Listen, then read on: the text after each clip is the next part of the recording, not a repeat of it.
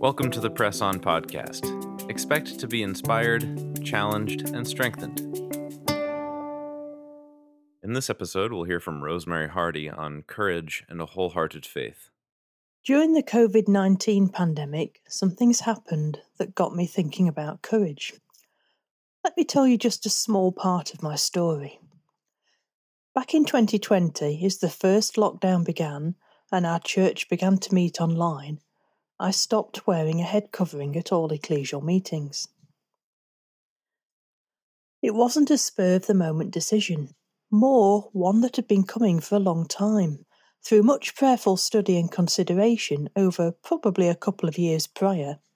I'd come to believe the expectation to wear a head covering, which I'd grown up with and had always accepted, was wrong. Further, at around the time the pandemic started to hit, I realised my conscience would no longer allow me to wear one. I'd been finding it harder and harder to put a hat on each Sunday, and being online was the opportunity to quietly follow my conscience. During those first months, I kept my video off to avoid upsetting those who believed differently. It was a first step towards finding my courage. So, what is courage? How do you get it? Is it something you have or you don't? Can it be learnt? And if so, how? In an effort to answer these questions, I've made use of some excellent material from experts in this field.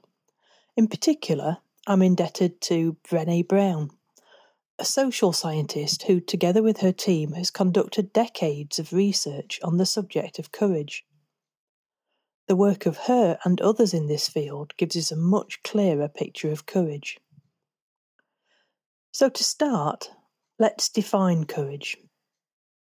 When we look at the origin of the word, courage came from the Latin cor, meaning heart, and the original definition was to tell who you are with your whole heart. In the Bible, the word is also sometimes translated as take heart. Be strong and take heart, all you who hope in the Lord. Psalm 31, verse 24. I particularly like this definition. Bravery, or courage, is not the absence of fear, it is feeling the fear, doubt, and insecurity and deciding that something else is more important. Mark Manson. That's what it was like for me. It's not easy, at times I've felt disappointment, heartache, frustration, and fear. But the tools I've learnt about work. And while I haven't always had the outcome I hoped for, I have grown, gained strength, and new insights that I never would have otherwise. So I'm going to share some of the tools and practices I've learnt and apply them to some biblical examples to show how they work. First of all, let's look at some of the tools that helped me learn courage. According to the research by Brené Brown, there are four components to building courage vulnerability, know your personal values and live them, build trust in yourself as well as others, and know how to reset after failure, disappointment, and setbacks. Let's briefly look at these four tools for courage. First, we'll look at vulnerability. Vulnerability is the emotion we experience during times of uncertainty, risk, and emotional exposure. I talk more about vulnerability in a previous article, but briefly, being vulnerable is a strength, not a weakness. It's allowing your true self to be seen by those who have earned that right. It is manifest in such as giving or receiving feedback, saying, I love you first, apologising, talking about a difficult or controversial subject. C.S. Lewis says, To love is to be vulnerable. Vulnerability reminds me of this passage in Ezekiel 11, verse 19. I will give them one heart, and I will put a new spirit within them. I will remove the hearts of stone from their bodies, and I will give them tender hearts tender open hearts open the way to courage. Hard, armoured hearts get in the way of courage. Values. I like this quote to describe what values are. A value is a way of being or believing that we hold most important. Living into our values means that we do more than profess our values, we practice them. We walk our talk. We are clear about what we believe and hold important. And we take care that our intentions, words, thoughts, and behaviours align with those beliefs. Brené Brown. When we talk about values, we aren't talking general values such as giving glory to God, nor are values about what others expect of us or what we think we ought to value. This is very personal what are my personal values? Brené Brown likes to narrow it down to two words to define your personal values. Hers, she says, are faith and courage. I've narrowed my personal values down to compassion and equality. In practice, that means I try to show empathy and be non judgmental. I hate abuse of power and so try to elevate voices of those in the margins. I don't always get it right, and often I mess up. But knowing which values matter to me personally means I have something solid and clear to hold myself to and aim for. I found this practice extremely useful. Trust. Trust is about building trust with other people, with yourself, and in God. It's doing what you say you'll do and knowing your limits so that you're able to say no to the things you don't have the capacity to do. Luke chapter 16, verse 11 and 12. If then you haven't been trustworthy in handling worldly wealth, who will entrust you with the true riches? And if you haven't been trustworthy with someone else's property, who will give you your own? It's also being kind to yourself trusting in your ability to stretch yourself with new things, new learnings, new abilities. It's building trust in each other, leaning on each other and supporting each other. Galatians 6, verse 2. Carry one another's burdens, and in this way you will fulfill the law of Christ. Of course, it's also trusting God, knowing He will help you find your wings and while there are times you will still stumble and fumble, He will always be there to support and strengthen you. Jeremiah 17, verse 7 to 9. My blessings are on those people who trust in me, who put their confidence in me. They will be like a tree planted near a stream whose roots spread out towards the water. Reset Reset is our capacity to try again when things go wrong, knowing by trying we may fail many times. This quote from Brené Brown puts it well, I think. If you choose courage, you will absolutely know failure, disappointment, setback, even heartbreak. That's why we call it courage. That's why it's so rare. And a short quote in Micah chapter 7, verse 8 Though I have fallen, I will rise. Not everyone will support us when we show courage. Fitting in and going along with the group think of the status quo can seem easier than being authentic and finding true belonging. Sometimes this means we will face opposition and discouragement from others, as I did, as my hatless stage began to be known. So, my first Bible example of courage. Before I retell this story, I want to remind us how important the hospitality codes were, how it was utter anathema to treat a guest badly or turn them away. The social penalties were high, and someone who harmed or allowed harm to come to a guest could be severely ostracised or worse. Jael.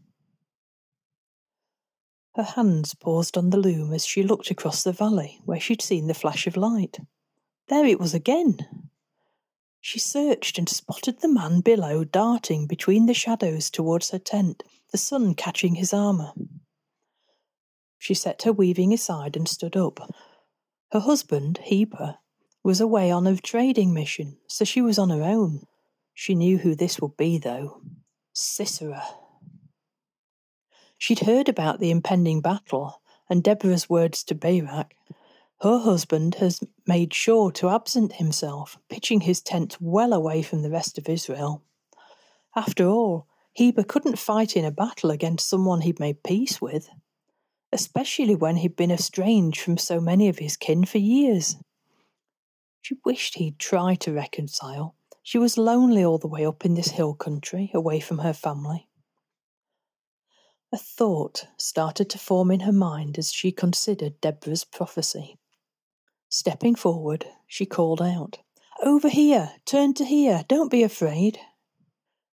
The exhausted man stumbled towards her, his breathing fast from running. She motioned him into the tent and lifted a linen curtain to show a small bedchamber and mat beyond. Water! he gasped. Thirsty! Jael walked over to the food stores, considered the water jar for a second, and then pulled out a leather flask of milk, pouring him a long drink. Could she alert the Israelite army he was here? She thought. Milk would help him sleep, as would his exhaustion while she considered what to do. She passed the drink to Sisera and watched as he gratefully gulped it down. Then she unfolded a blanket and laid it over him as he laid on his side. Keep watch at the entrance, he said. If anyone asks, I'm not here. She waited as he instructed, her mind in turmoil and listened carefully as his breathing slowed and he started to quietly snore. What to do? She didn't know where the army was. If she left him, he might wake up while she wasn't there. She was already going against hospitality codes and her husband's wishes too, just by considering betraying Sisera. Glancing round, her eyes rested on the store of spare tent pegs and the hammer. Her mind balked. She couldn't. Could she? And yet the prophecy said it would be a woman who wrought the victory. Slowly, her mind settled as she realized no matter how hard this was to do, no matter the consequences, this was the right thing. The only way to help her estranged people. Maybe God had brought Sisera here for this purpose while her husband was away. Quietly, stealthily, she picked up a peg and the hammer and crept back into the tent. Sisera was still snoring. Gingerly, she knelt and positioned the peg just above his exposed temple. She hoped she did this right. If she didn't strike hard enough or missed, she'd have to keep trying even if he woke and tried to fight her off. She breathed a silent prayer raised the hammer, and screwed her eyes shut as she brought it sharply down. Let's look at how this story relates to our four tools for courage. Vulnerability. Jael was extremely vulnerable. There's no record of any servant or her husband being there. She had to make the decision on her own, knowing the ramifications of breaking hospitality codes and her husband's word. Values. She knew where her loyalties lay, even though it meant breaking her husband's treaty, and was prepared to act on it. Trust. She trusted in her own ability to act, and she trusted in God and His prophecy, even though it was incredibly hard. Reset. She didn't know how many times she'd need to use the hammer. She didn't know if Sisera would wake up or she'd have to fight. She was ready to keep trying till she accomplished the grisly task. The research shows it's not fear that gets in the way of courage, it's armour. Just as Sisera wore his literal armour, which, while seeming to protect, would also weigh him down, so we can wear metaphorical armour that gets in the way of us being open to courageous living. So, what does an armoured heart look like? And what does a courageous heart look like? Armour is talking about people rather than to them. It's resisting change and being driven by fear. It's perfectionism and striving to appear important or useful. Armour is also fitting in, being a knower rather than a learner, and being critical of others. Courage, on the other hand, is having difficult conversations with people. It's embracing change and de escalating fear. It's also self care and boundaries, as well as being curious and willing to risk and learn new things. In short, courage is being your authentic self. When I was wearing a head covering, I was fitting in. I was allowing my fear of what others would think or fear of their reactions dictate what I did. I was allowing other people's interpretations of Scripture to drive my actions. Eventually, I reached a point of needing to look into the subject for myself. And honesty with myself meant I needed to consider all interpretations I could find and weigh them up, not just those which reinforced the status quo. I was learning to put my armour aside and be more authentic with myself. Bearing these things in mind, let's move on to our second example the woman. She stood quietly at the side of the room, her back against the cool stone wall with the other dozen or so outcasts. They were here because they hoped for some scraps and leftovers from the rich feast on the table in the centre of the room an act of charity, not unusual from those who had the money and the space, and the reputation to upkeep. But she was here for another purpose. The house belonged to such a rich man, a Pharisee, who'd invited the new rabbi to hear his words and test him. Ever since she first heard this rabbi's words, Come to me, all you who are weary and burdened, and I will give you rest and since she'd seen the tenderness with which he touched people, listened to them, healed them, accepted them, even people like her, she'd wanted to show her gratitude. She'd asked around till she'd discovered exactly where he'd be and when. Then, clasping her little alabaster jar of oil, she'd made sure to be here for the right moment. There was a flurry of male voices as Simon welcomed his guests, esteemed teachers, and him. He looked alone. Somehow, in their body language, Simon and the others were acting as if he wasn't quite there, or as an interloper. Her heart went out to him. He hesitated just slightly when he failed to receive the customary greeting, then went and reclined at the table with the others. The blessing was given, and they began to eat. Now, she thought, while they're busy eating, now would be a good time. She shuffled forward and around to where his feet protruded behind him from under his tunic, and was shocked to see them dirty. How could they? This was her teacher, her saviour. He'd given so much love for so many people, and this was how they treated him? She began to weep, great gulping sobs at the horror of the disdain with which they acted towards Rabbi Jesus. And as her tears fell on his feet, and she watched the dust turn to mud. She had an idea. She would clean his feet with her tears. She brought her face close to his feet, kissing them as the tears fell, and used her hands and tears to slough off the dirt. Once they were clean, she looked around for a towel, but there wasn't one. So she uncovered her head and used her long hair to dry his feet continuing to kiss them in her gratitude to him and sorrow at his treatment. She barely heard the mutters of disgust from the other guests at her actions. Carefully, she cracked open her jar, the tears still wet on her cheeks, and began to massage the perfumed oil into the creases in his feet and between his toes, making sure she missed no part of skin. Then she heard him speak. Simon, he said, I have something to say to you. Go ahead, teacher, replied Simon. A man loaned money to two people, five hundred pieces of silver to one and fifty pieces to the other, said Jesus. But neither of them could repay him, so he kindly forgave them both, cancelling their debts. Jesus leaned forward slightly as he continued. Who do you suppose loved him more after that? Simon glanced around as he reluctantly replied, I suppose the one for whom he cancelled the larger debt. That's right, Jesus said.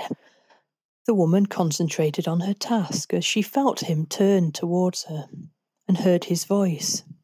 Look at this woman kneeling here, he said.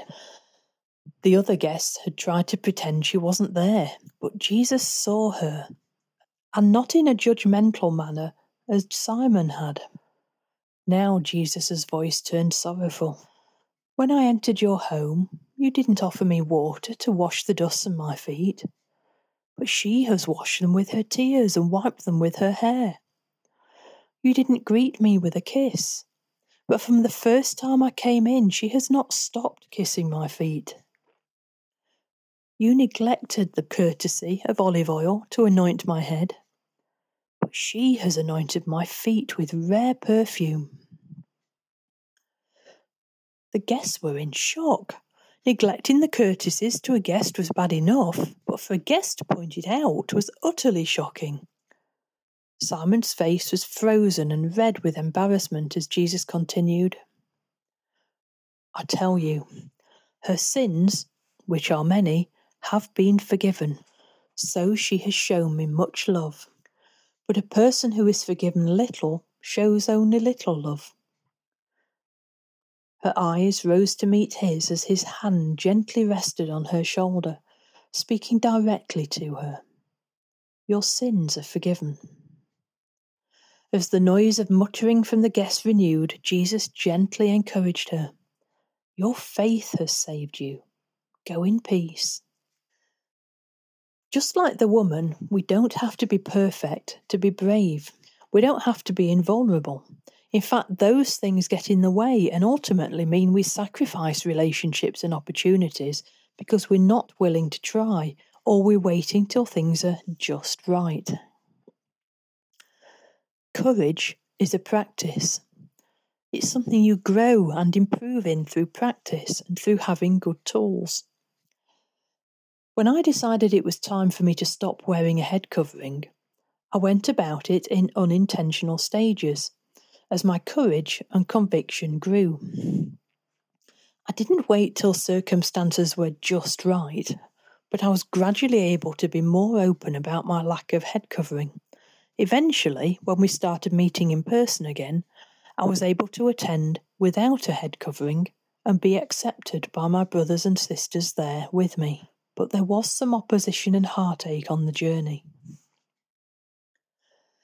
Jesus, too, demonstrated courage in this story. Rather than keeping quiet in order to fit in, he was willing to speak up when others were only willing to complain.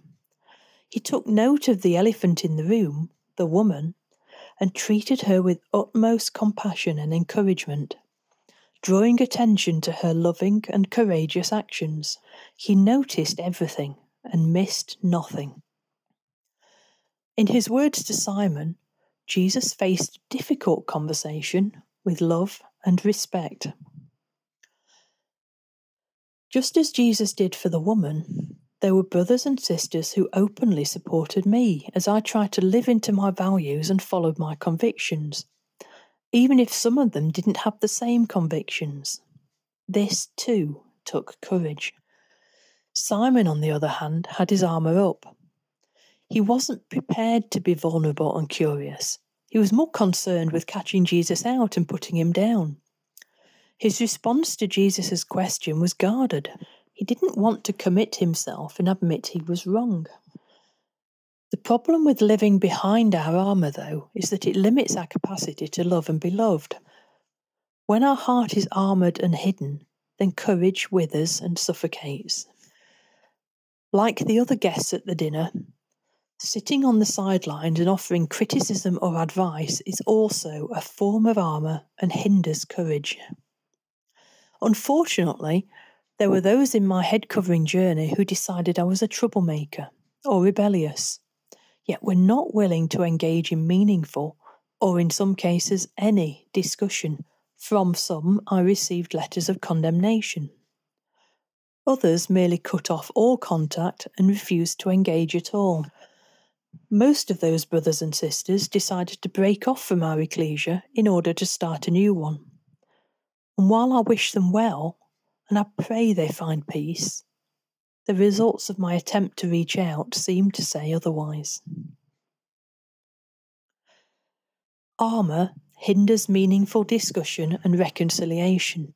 It can feel easier to hide behind it while throwing condemnation at others, only by daring to show up and be seen, by braving the difficult conversation, starting the creative process or the new relationship, in short, by being vulnerable, will we grow and expand and shine and fly.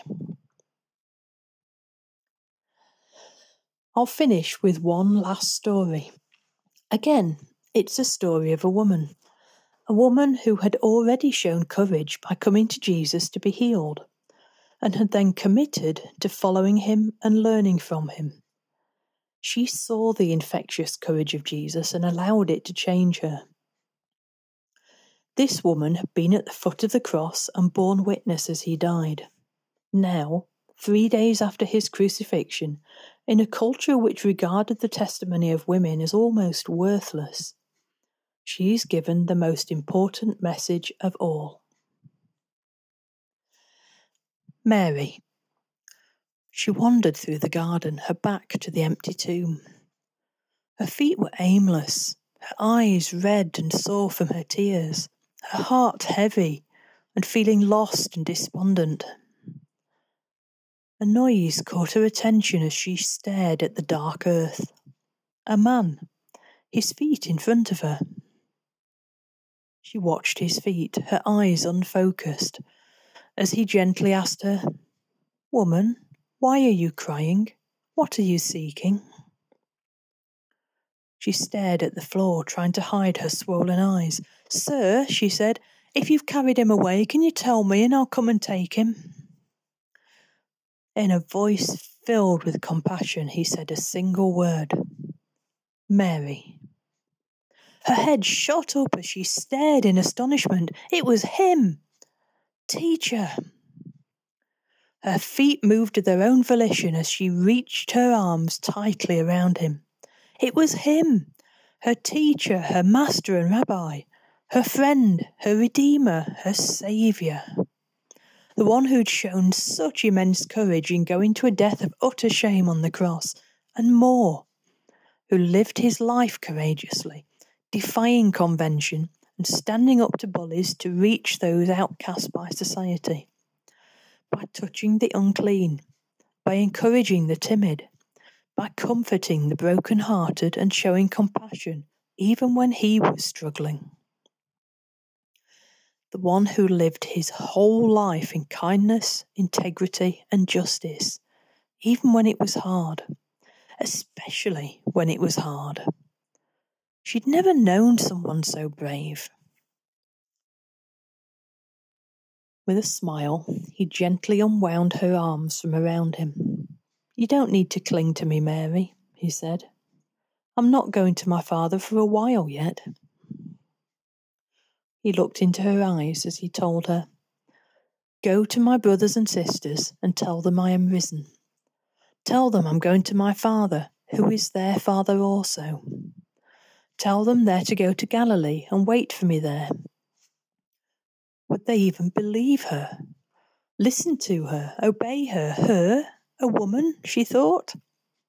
It didn't matter, she decided, for this man, the one who had done so much for her and so many others, who had shown her exactly what courage meant, this, this she could do. She picked up her skirts and ran. Mary did what her society and culture frowned upon. As a woman, she bore witness to disbelieving disciples. Jesus asked her to step out of her comfort zone, and she willingly did so because he had already shown her throughout his life what a courageous faith looked like. While ever we stay in our comfort zone, we can't be courageous and we can't grow. Comfort zones are funny things. The longer you stay in them, the smaller they get. But there's so much reward in stepping outside of what is comfortable and practicing courage. Outside our comfort zone is the birthplace of creativity, love, relationship, innovation, joy, and empathy. And one last thought courage is contagious. So let's step out of that comfortable nest, spread our wings of courage, and learn to fly.